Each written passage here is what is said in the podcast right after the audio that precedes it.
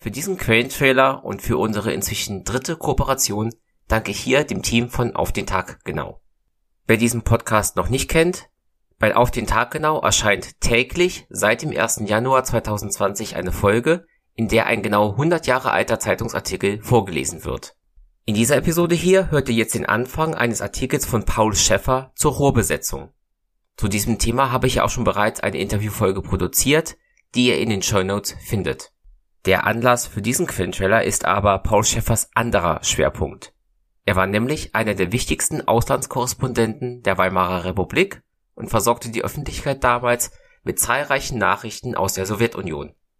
Über ihn und seine Zunft hört ihr dann nächste Woche ein Interview, in dem ich mit drei ExpertInnen über die Geschichte der Auslandsberichterstattung im 20. Jahrhundert spreche.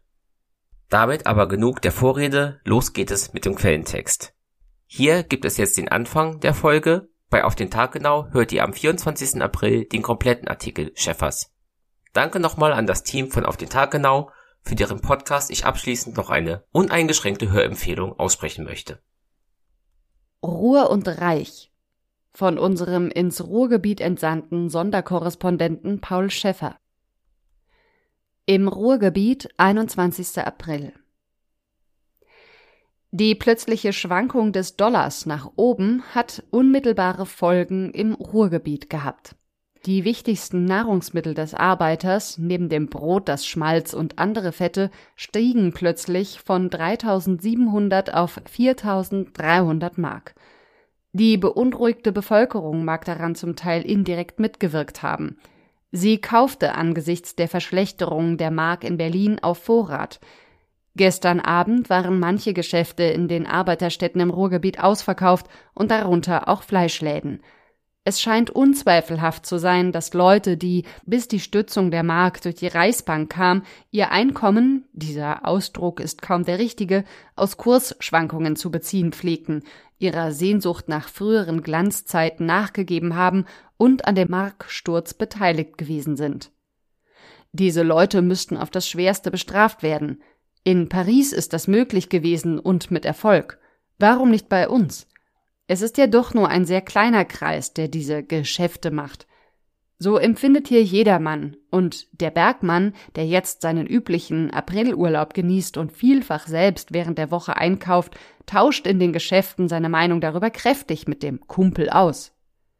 Die Bergleute, die Fabrikarbeiter, 90 Prozent der Ruhrbevölkerung haben in diesen Jahren und in den letzten besonders eine große Empfindlichkeit für Preisgestaltung, für die Entwicklung der Mark, für das Verhältnis des jetzigen Lohnes zum früheren Goldlohn zwischen 40 bis 50 Prozent gegen 1913 gezeigt.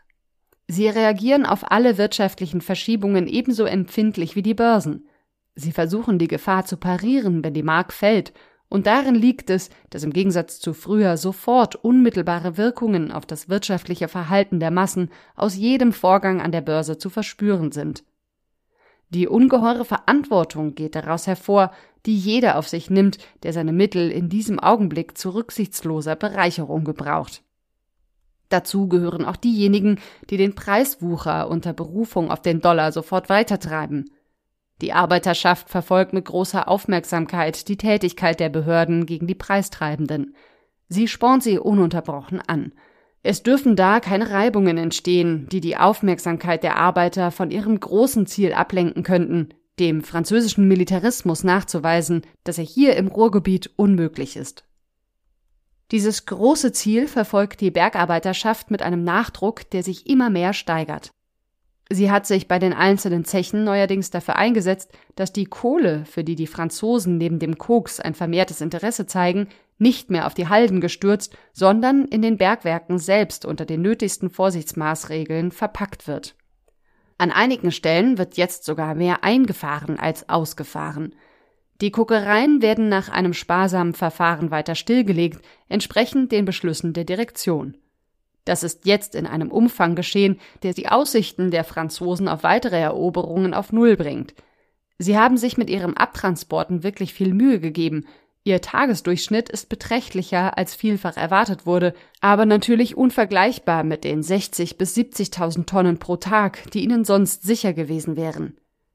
Einige Zeit werden sie noch zu tun haben, Aber da überhaupt kein Zweifel darüber möglich ist, dass die Bergleute keinesfalls für eine Nachfüllung der abtransportierten Quantitäten eintreten werden, dass sie bei allen Maßnahmen in dieser Richtung geradezu der treibende Teil sind, nicht der hemmende, und alle Beschlüsse der Direktion sofort in die Tat umsetzen, so ist es auch unzweifelhaft, dass die Franzosen mit ihren jetzigen Transporten den Stillstand ihrer höchst kostspieligen, vollkommen unwirtschaftlichen Bemühungen nur um kurze Zeit hinausschieben können.